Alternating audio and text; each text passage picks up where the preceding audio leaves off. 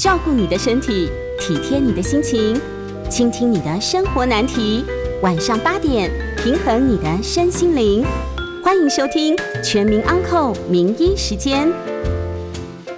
各位听众好，这里是九八新闻台，欢迎收听每周一到周五晚上八点播出的《全民昂扣》节目。我是振兴医院营养治疗科涂地亚营养师。今天我还有邀请一位我的好朋友林静丽，糖尿病卫教师。大家好，我是卫教师林静丽。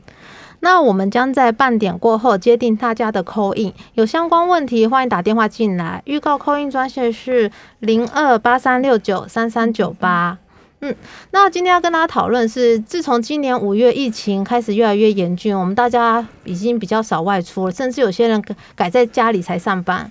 然后现在目前疫情也越来越稳定，从三级啊降到二级，大家也开始慢慢恢复原本的生活作息了。也发现我们在上班的时候，发现捷运上通勤的。乘客变得越来越多了，餐饮的场所啊也开始有条件的开放内用，甚至来医院看诊的病人也慢慢增加了。最近还有遇到一位住院的病人，他是因为疫情严峻不敢来医院拿药，将近有两个月没有在使用胰岛素，所以他的胰的糖尿病血糖。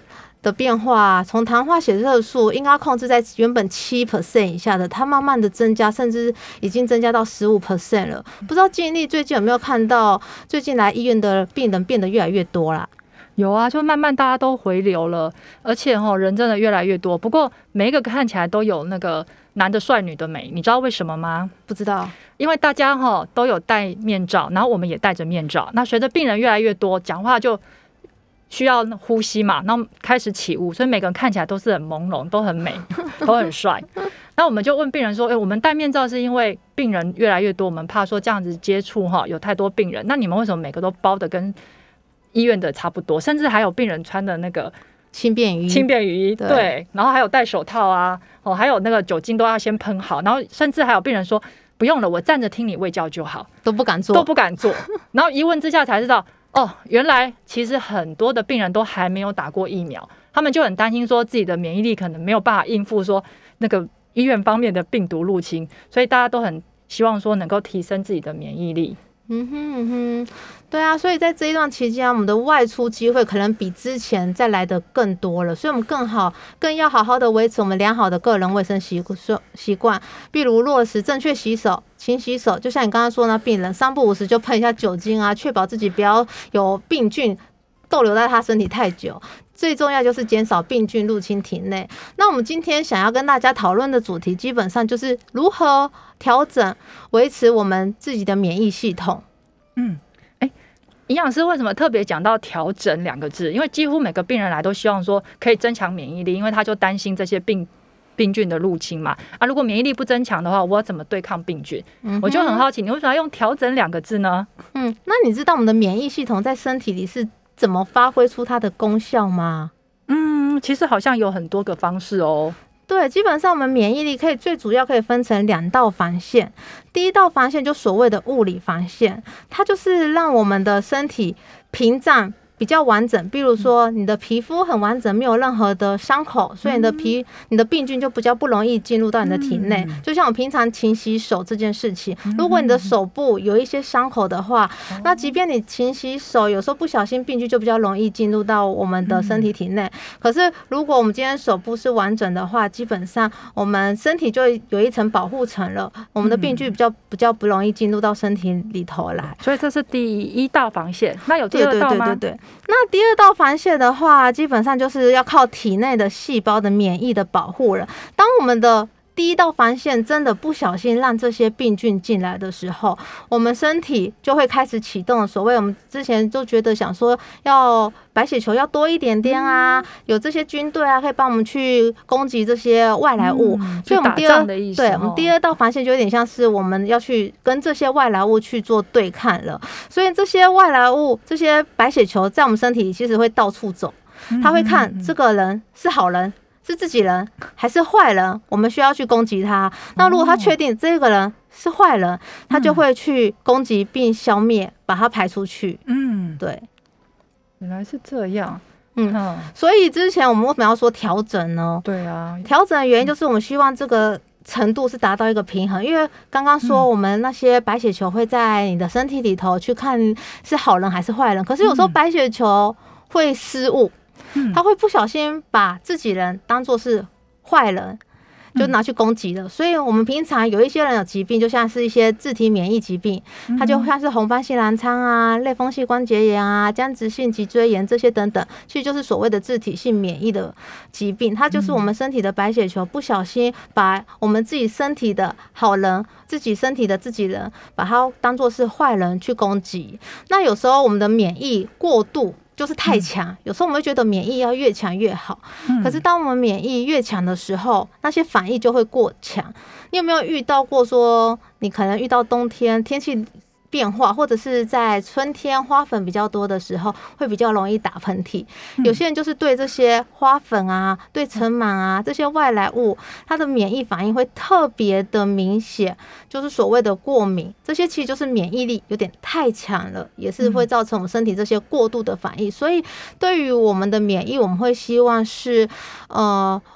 让它平稳的维持在一个最佳的一个平衡点，不管是太强还是太弱，对身体而言都不是一件好事，所以我们才会希望用调整这一两个字去取代一些增强这样子。所以像我们平常在日常，你们可能会买一些保健食品啊，在卫福部的一些功效里头，他在讲免疫的部分，他也是讲说这个产品可以调节免疫，而不是特别说增强免疫、提高免疫，这些其实都是不对的。所以他是用调节这一件事情去作为一个呃，帮忙免疫力的平衡的对对功能对对对嗯嗯嗯，所以太高或太低、太强或太弱都不好，对，没就是错，够用就可以了。对，没错，没错，没错哦。那我们要怎么样做啊，才能够让那个身体的免疫力维持在一个很平衡、适当的点呢？嗯，第一件事我们要先管理好自己的体重。嗯，对为什么是体重？嗯你有没有发现，其实我们每天下午两点都会去看中央指挥中心公布的一些死亡案例，大部分都是针针对年长者，嗯死亡者大部分都年长者。可可是有一次就发现，竟然有一个不到四十岁的，哦，对对对，有一个算年轻哦，对，而且嗯好像也没有什么特别严重的慢性疾病，哦可是发现他的体重却是肥胖的。哦过重。嗯肥胖的话跟过重的话有什么不一样？基本上的话，我们体重的肥胖或者是过重，它是用 BMI 去做计算的。哦，BMI 大家应该都很熟。嗯，对对对，有时候我们到医院量体重，医院的体重机有时候你站上去，同时就会出现身高、出现体重，也会顺便帮你把 BMI 计算出来。那如果刚好你今天是在家里没有这么厉害的体重机的话，嗯可是你也知道自己的身高，知道自己的体重，你就可以把你的手机拿出来去按一下你的计算机。嗯，怎么算呢？基本上的话，你知道你的体重，知道你的身高，我们就是用体重以公斤为单位。比如说嗯你六十公斤，你就你头输入六十。六十。对，那如果你身高是一百六十公分，这时候就是要除以它的公尺为单位，所以要用一点六。哦，一点六所以六十嗯除上一点六除上一点六，这样子的一个数字，对，哦要除两遍。那数字如果它是落在二十四到二十七，就是你刚刚说的过胖。哦，嗯，那那如果大于二十七，那就是所谓的肥肥胖胖。了。所以刚才那一位年轻人他是到肥胖的，嗯，印象中那时候，公告病例的时候是说他是属于肥胖的病人。嗯那你有没有发现我们在打疫苗的那些对象里头，嗯。第九类的对象是针对十九到六十四岁，容易嗯。导致严重疾病的高风险族群。那嗯。其实肥胖也是算在这一个里头哦，可是并不是说你今天 BMI 已经属于肥胖了，你就可以打。基本上就是你过去一年有因为肥胖这件事情去看医生，然后医生有帮你把肥胖症这一个有一个健保的码，有嗯。输入在你的病历里头，基本上你就符合第九类人员了。哦，所以你当你在输入疫苗登记的时候，你跳出第九类，不要高兴的太早，你可能是肥胖。对，你会觉得莫名其妙，为什么是第九类？嗯，可能就是因为肥胖的关系。那基本上最主要的话，就是现在是发现肥胖是容易造成严重疾病的一个高风险因子啦。所以，当我们身体的脂肪量高、体脂肪很多的时候，容易造成我们身体产生发炎的反应。然后在发炎的一个情况之下啊，对。就是对抗那些病菌的能力相对就会降低了，所以不知道最近这几个月大家都是在家里很少外出，甚至在家工作，相信活动量都会比较少，长期宅在家，是不是有让自己的体重变高了？经历这段期间，有发现回诊的病人、回流的病人体重没有变胖的？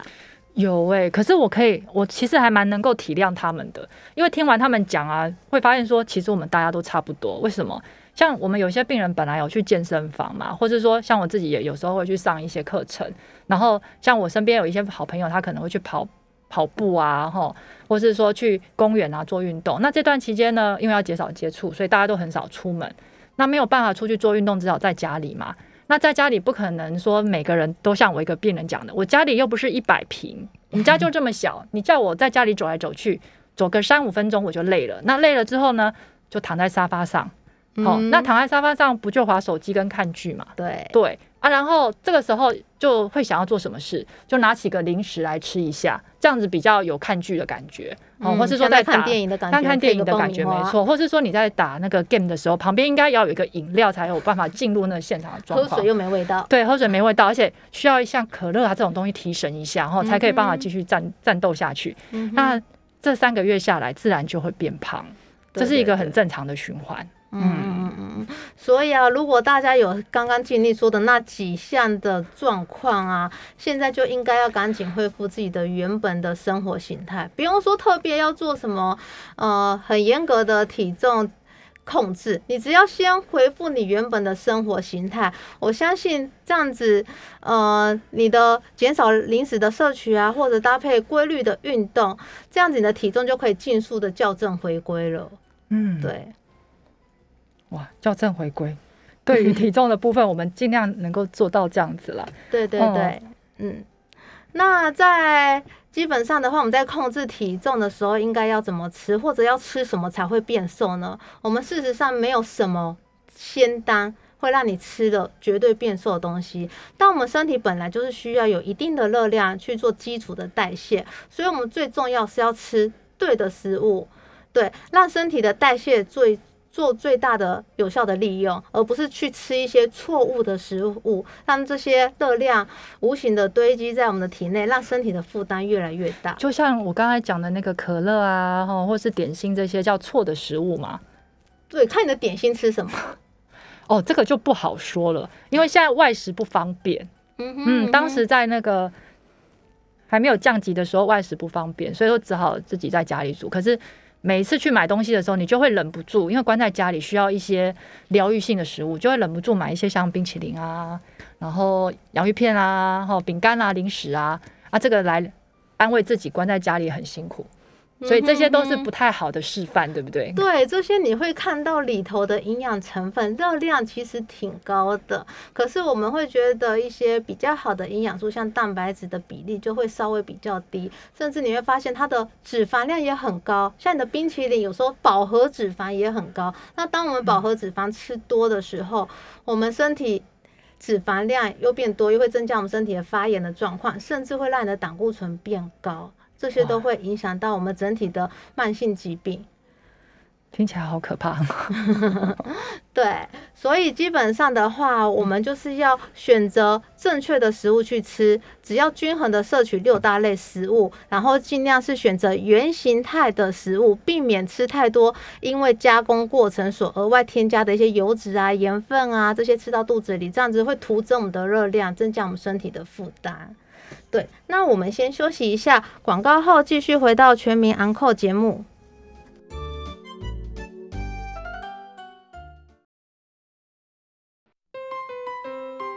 欢迎回到九八新闻台全民昂扣节目，我是糖尿病卫教师林静丽。今天由我们营养师徒弟啊来跟大家分享，我我调整好免疫力的重要性。那方才营养师提到那个原型。态的食物哈，就想到我们一个病人的笑话。他就是一算是一个相当认真的病人，可是三个月回来发现他体重也增加了。他说我都有乖乖听营养师讲的话，我都有吃原形食物。然后我就很好奇说，哎，那你吃原形食物是怎么样的挑选方式嘛？他说就原形的，像是西瓜啦、哦香瓜啦，或是像甜甜圈啊。他说其实原形食物真的很不好找，所以这一段时间下来，我我相信他真的是就是被误会了的一个体重增加了三公斤的病人。哇，都很，它也圆了，很落实的圆形食物呢。嗯，那基本上我们所谓的圆形食物是指原形态的食物，就是没有多余的加工。对，比如说我们平常吃，我们刚说到均衡的饮食，就是要六大类均衡的吃。那六大类里头分成全谷杂粮类啊，像全谷杂粮杂粮类里头的。呃，原形态食物就是我们平常最简单的，像米饭啊、面条啊，这些都是属于原形态的食物。可是你今天做成像你刚刚说的甜甜圈，它原本是用面粉去做出来的，可是它做甜甜圈的过程中会加了糖，或者是有的是。台式的甜甜圈会去油炸，所以跟你平常吃饭比起来，它的油脂量会比较多，糖分也会比较多，就会无谓的增加我们身体的热量。像这些多余的油脂、多余的糖分，对于我们身体而言，并不是一个必需品呐。那这些热量如果超出我们原本需要的量的话，你觉得它会怎么办？它就会储存起来。对，它储存起来就会变成。脂肪在我们身体里头，然后你就开始变重了，所以我们才会希望大家，呃，尽量是选择原形态食物。因为平常我们吃东西，为什么要吃东西？除了摄取到足够热量之外，我们要摄取到食物里头的一些营养素，比如说一些碳水化合物啊、蛋白质啊、脂肪啊、维生素、矿物质这些东西，不是只是摄取到热量而已。不然你今天全部都是吃。空热量的东西，比如说你刚刚说喝可乐啊，吃糖水啊、糖果啊、饼干啊，那些热量也是摄取得到啊。可是里头的一些营养素其实摄取不足的，那这些营养素摄取不足也会影响到我们整个身体的代谢。那你的身体代谢变得比较慢，你就会比较容易变胖这件事情。然后刚刚有说我们免疫力，免疫力也是需要靠一些营养素去帮忙。因为我们身体的免疫力在身体里头，最主要是要靠我刚刚说要靠白血球嘛。嗯。那白血球是身体里头的细胞，那我们身体的细胞要如何去构成，也是需要蛋白质这样的东西。所以六大类食物里面最重要就是蛋白质喽。嗯，基本上来讲的话，每一个都有它重要的点。可是，在我们现在希望呃免疫力可以稍微呃。注意一下的情况之下，我们蛋白质的比例可以稍微放高一些些，可以稍微提高一点点。嗯，对，因为很多人可能会觉得我要吃的比较清淡啊，就变成只吃饭啊、配菜啊，然后蛋白质几乎都没有吃到，会觉得感觉吃饭配菜好像很营养、很健康。可是他蛋白质吃不够的情况之下，就会影响到他的免疫能力变得比较差。所以看起来是一个清淡健康的饮食，可是。并不是一个理想的一个饮食形态啦。那很多人听到蛋白质就觉得就是要吃蛋，嗯，最方便啦，因为刚好一份啊。那建议知道蛋白质除了鸡蛋之外，还有什么样的食物身边的食物应该相当多啦，因为健身的时候教练都会叫你要吃鸡胸肉，嗯哼，嗯哼，无糖豆浆。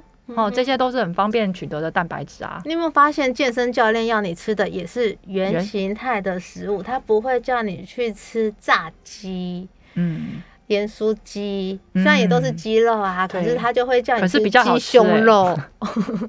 对，所以基本上的话，我们会希望我们就是呃增加蛋白质的补充，可是不要去额外增加过多的脂肪，因为脂肪在身体里头吃太多了就会发炎，让你身体在一个发炎的状况。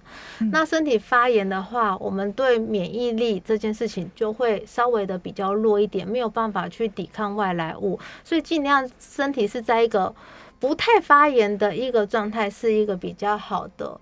那刚刚说的蛋白质，除了鸡肉之外，其实像海鲜也是一个不错的蛋白质食物。对，海鲜的部分像鱼啊，或者是像是虾子啊、鹅啊这些都不错，甚至像鱼一些深海鱼，它里头鱼油有听过 omega 三吗？嗯，有，可是那是油哎、对，可是 omega 三它虽然是油，可是它是好的油，跟我们去盐酥鸡炸的油不一样，我们不可能去拿一大桶鱼油去。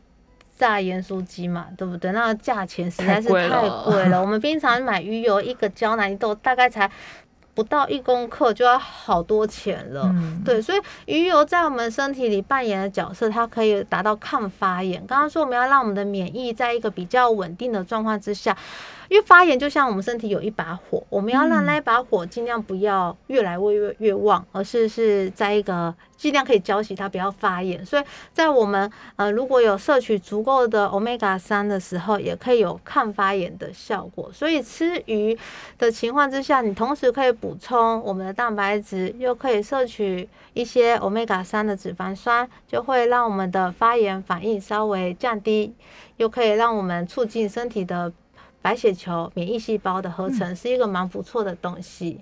诶可是营养师，你刚刚不是讲说热量要足够的情况之下补充蛋白质吗？嗯，嗯那为？什么要以这个为前提来补充？嗯因为今天我们的热量，热量基本上最主要就是先维持你的生命。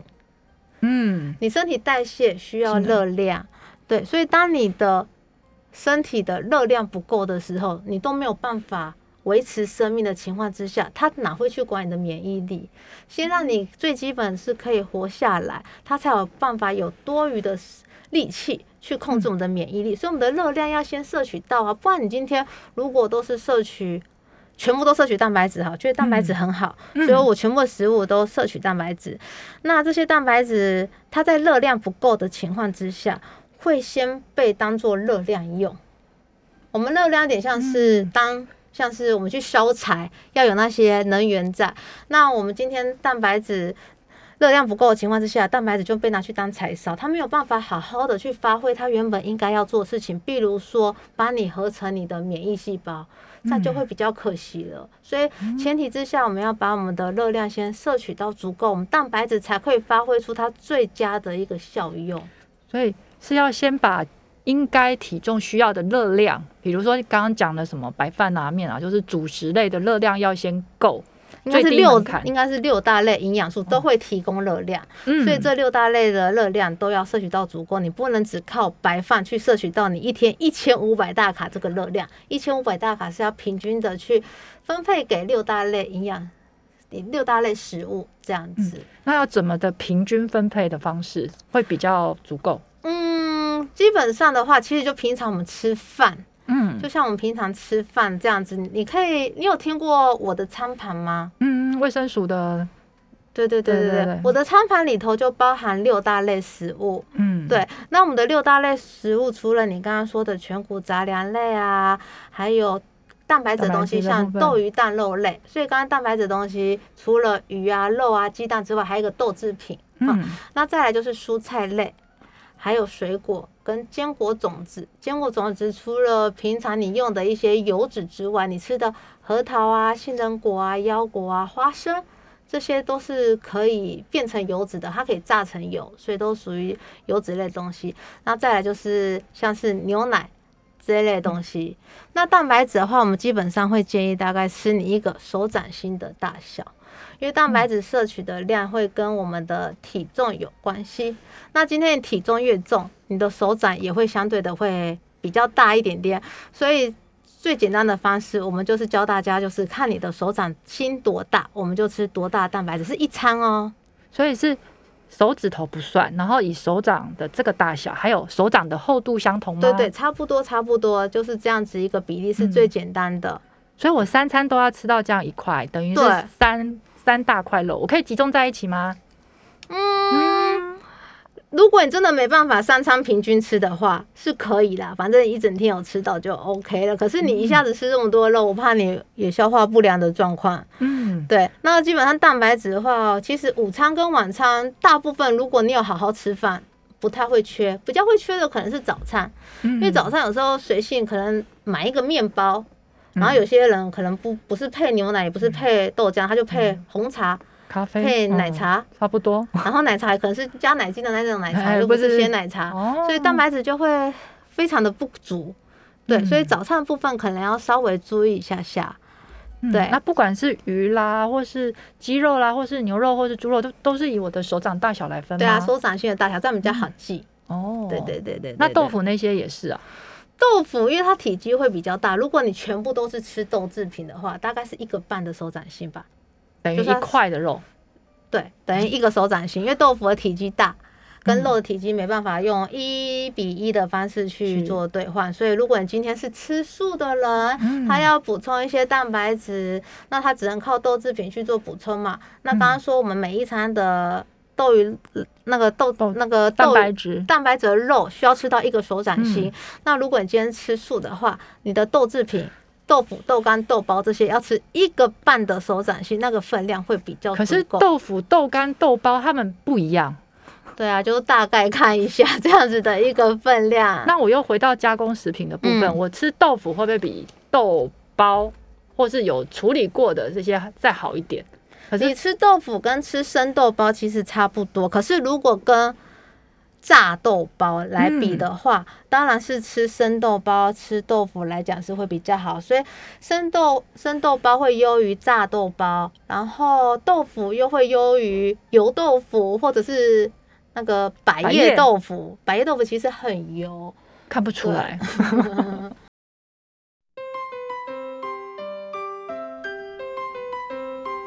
欢迎回到九八新闻台全民养课节目，我是魏教师林静丽。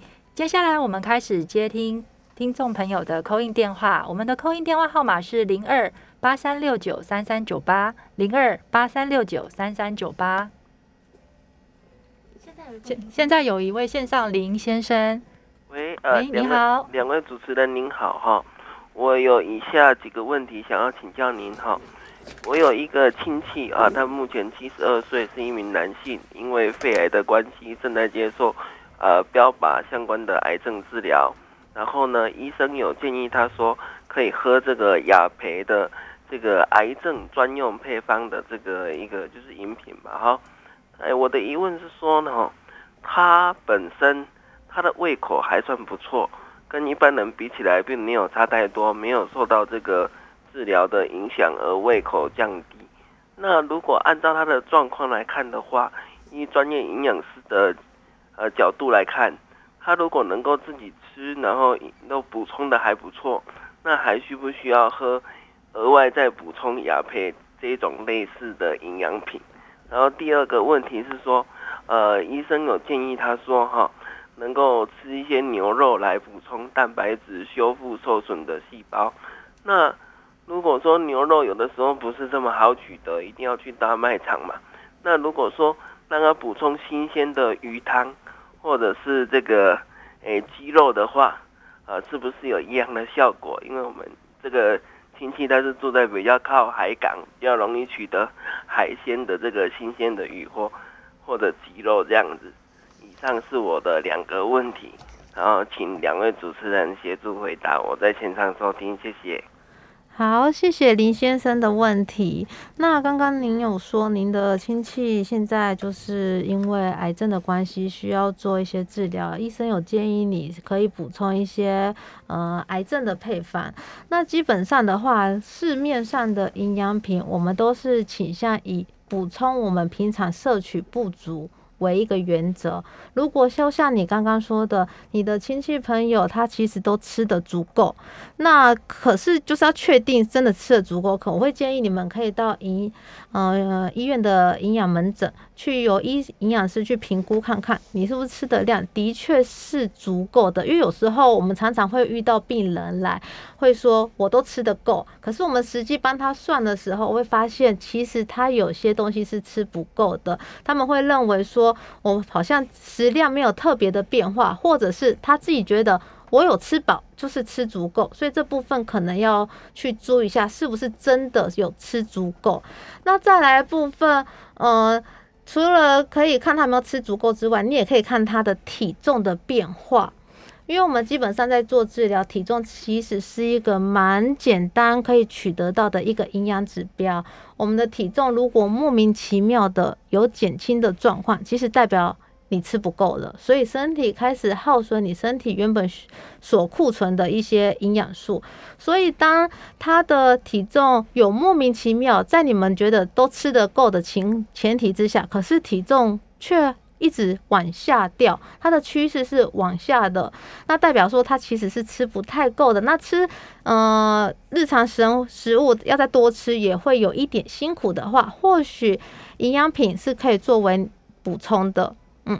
那再来第二个，你刚刚有说医生建议可以多吃一些牛肉补充蛋白质，那可不可以改喝鱼汤或者吃鸡肉这样子？基本上蛋白质的食物很多，就像我们刚刚说的。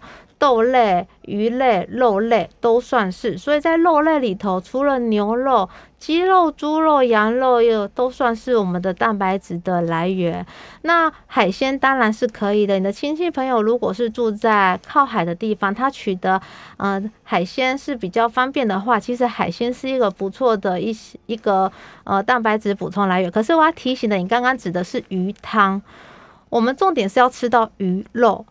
我们的蛋白质重点还是在肉本身，不管是鱼的肉，还是鸡的肉，还是猪的肉，还是你说的牛的肉，重点还是要吃到固体的那个肉。如果你今天只单纯喝鱼汤，或者是喝熬很久出来的鸡汤啊，或熬很久出来的牛牛肉汤，基本上以同样的体积一碗汤跟一块肉来讲，蛋白质的。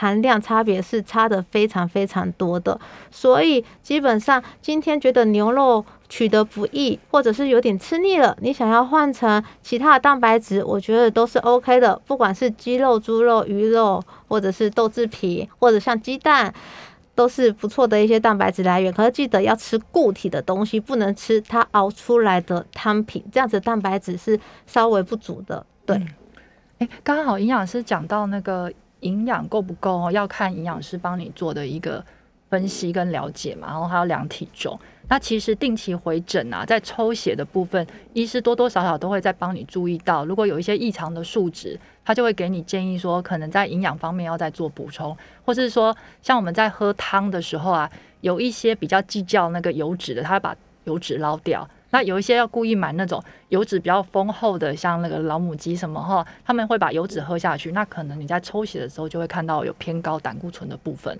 所以在抽血部分可以作为你饮食调整的一些参考。这是刚好营养师提到的时候，就是忽然想到这个部分，那也给林先生做一个建议啦。嗯嗯嗯嗯，OK，好，那我们回复刚刚讲的，我们平常要。维持我们的免疫力，刚刚有说要补充蛋白质嘛，所以不管是癌症病人，还是我们一般人，甚至一些想要健身、想要长肌肉的人，基本上蛋白质对他而言都是非常非常重要的。嗯，对，那吃的量就像刚刚说的，我们每一餐要吃到一个手掌心这样子的量。那蛋白质除了刚刚说的豆、鱼、蛋、肉类，其实牛奶里头也是一个蛮好的蛋白质来源，所以基本上我们会建议每天早。早晚可以喝一杯牛奶，可是刚刚说要喝原形态的食物，所以我们的牛奶基本上就会建议选择鲜奶啊，或者是原味的优酪乳啊，就不是选择什么苹果牛奶啊、巧克力牛奶啊、草莓牛奶这一类东西，因为这个在加工过程中它就会加了一些糖下去，那糖。在我们身体也会呈现一个发炎的状况，所以我们会希望糖的部分尽量可以越少越好，精制糖越少越好，会比较好。嗯，哦，所以如果在优酪乳选择上，有一种是没有无糖的优酪乳，然后有一种是说它是低脂的，或是去掉油脂部分的优酪乳，这两种选择都会比单纯的优酪乳来得好吗？嗯，基本上的话，如果你想要控制糖分的话，因为原味优酪乳它其实在加工过程中就会加了糖下去。嗯，对，它会，我它另外加糖的原因是为了味道还是？它为了中间的。那个发酵是需要糖分这样子，所以它会额外再加糖下去。另外也会让它味道比较好，因为优酪乳其实你喝原味很酸，有些人接受性口感是不太好的，所以它就会加了这样子糖分下去，让它改善它的口感。嗯，对。嗯，那当然低脂的话，现在基本上我们在呃饮食指南里头没有一定说要吃低脂的，基本上只要是乳品，全脂、低脂、脱脂，基本上我们都欢迎大家选购自己喜欢的。嗯，对，那如果你真的很担心脂肪过多，真的已经呃体重很肥胖，你真的想要斤斤计较那些脂肪的话，那我就会建议，那选择低脂的其实是一个不错的选择。嗯嗯，相对热量也比较低。哎，那还有一个叫做保酒乳的部分，好像我们比较少提到哦。嗯，保酒乳其实它也是属于我们蛮好的一个蛋白质来源啊，它也算是鲜奶，只是它加工过，它的加工是杀菌，让它可以在呃我们室温下做保存，不需要像鲜奶一样冰在冰箱里头，所以基本上我们市面卖的需要冷藏的鲜奶，或者是室温储存的保酒乳，甚至有时候买奶粉。嗯，像什么呃，就就是是家里的那些奶粉，这些嗯也都算是原形态的食物。我说的呃加工的是额外把它变成不同种口味，就像你刚刚说的保酒乳，其实也有卖巧克力口味的啊，草莓口味的啊。嗯，或者是有的奶粉，我记得以前我小时候还有卖什么果汁奶粉啊、嗯草莓奶粉，现在好像比较少了一些，类似这样子的东西。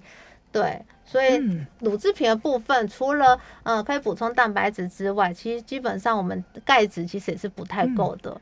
对，嗯那如果是固体的，像优格或是那个奶酪，也可以啊，也都是不错的。如果都是吃腻都都算原型食物，就是看它有没有额外再添加。比如说有的人优格或者有的奶酪是额外会再加果酱，让它好哦吃。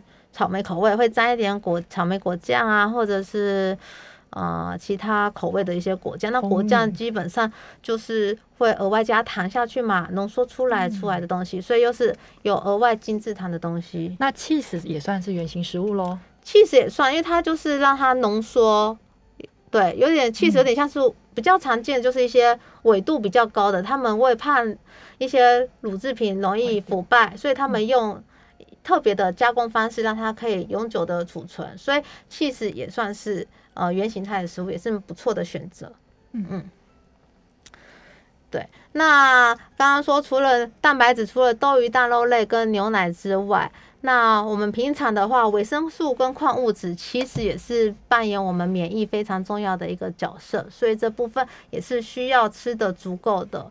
那嗯，为什么要多吃蔬菜跟水果呢？有听过蔬果五七九吗？嗯，有那你知道什么是蔬果五七九吗？五份、七份跟九份。哦，你很棒哎！很多人都跟我说五种、七种、九种，哇，九种是哪 九种他们啊？说颜色有九种这样子。哦好九种那颜色。嗯我们接下来的话，我们先进个广告，我们先休息一下。广告回来后再继续跟大家分享以及接听大家的扣音电话。那扣音专线是零二八三六九三三九八。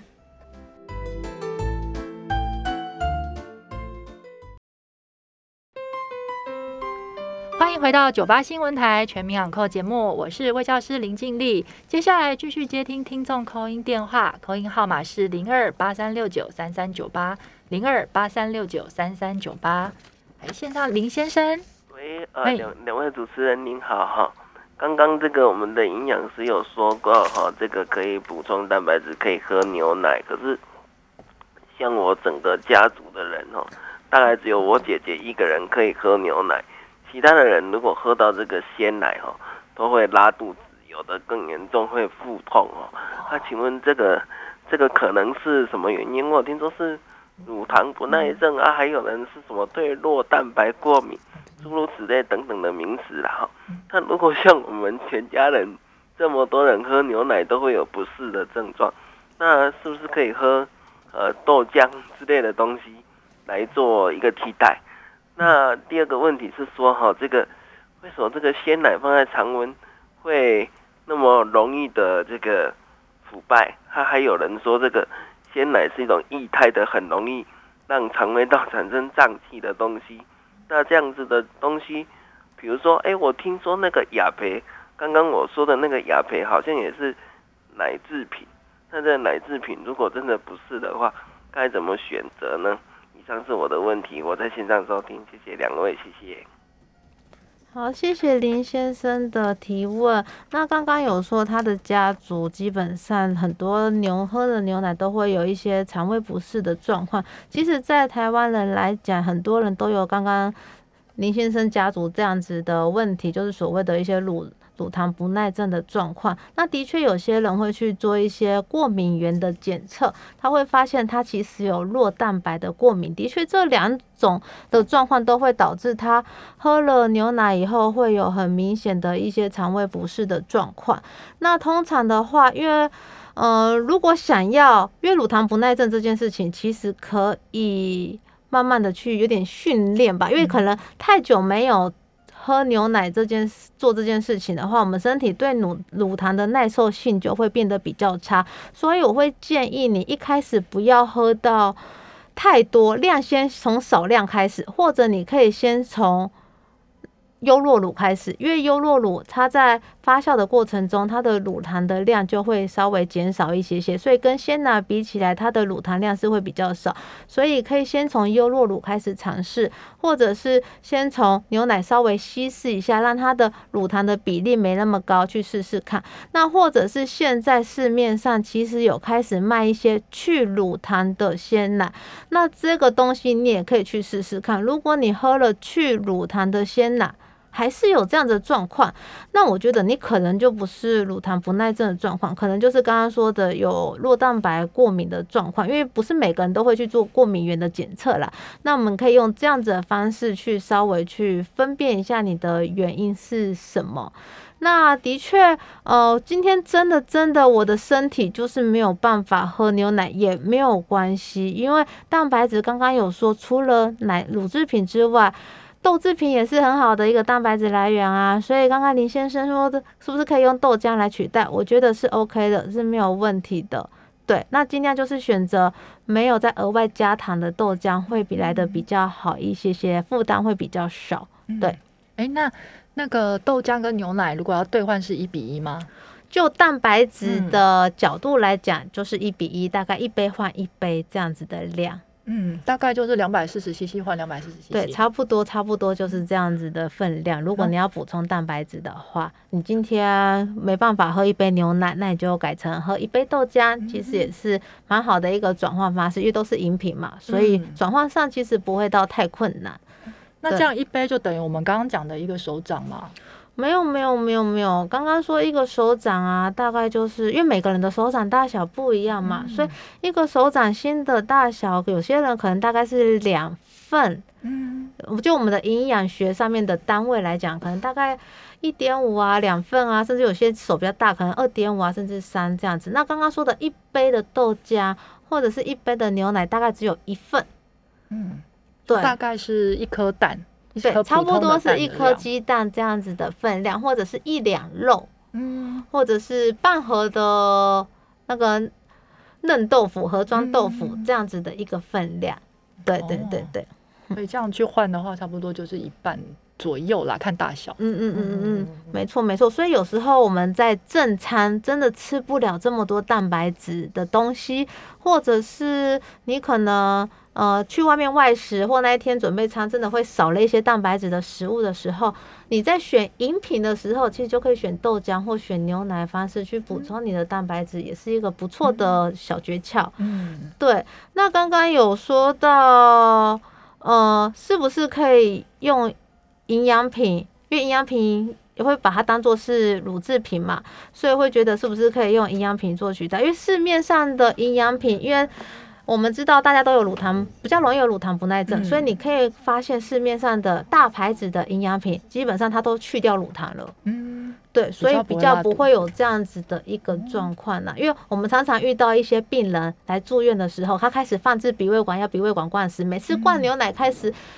灌配方奶，开始有一些拉肚子状况，护理师都会打电话来说。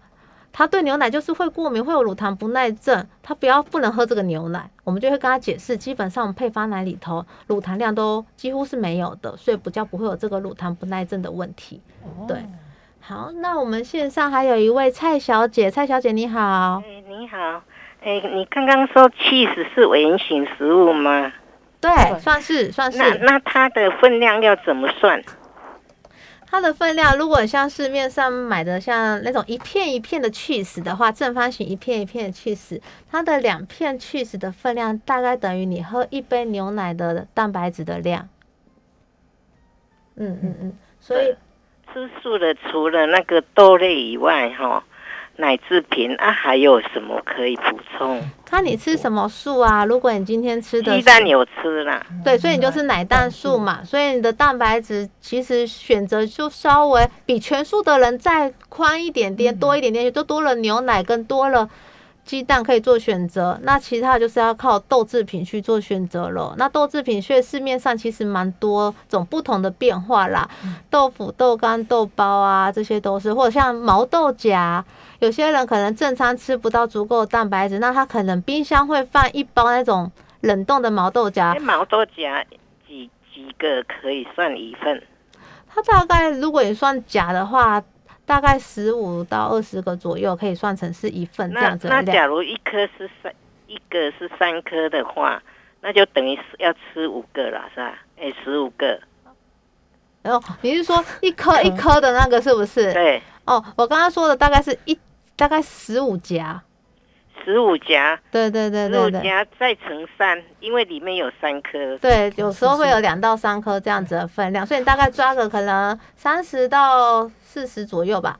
哦，那蛮多哎。嗯，所以有时候我们会建议，我们可以煮毛豆饭啊，把它放在我们的毛豆那个饭里头，那那假如二三十个就等于一碗了欸，二三十个，大概半碗左右吧，大概三分之一到半碗左右。如果把它弄成一粒一粒的话，那那个那个板豆腐怎么算？板豆腐的话，基本上你都会看有田字，它是不是都一格一格的吗？对，大概一个，如果是比较厚的、比较厚的、比较高的板豆腐的话，大概就是一个日两格那个分量。哦，两格。对，那所以吃起来比较轻松。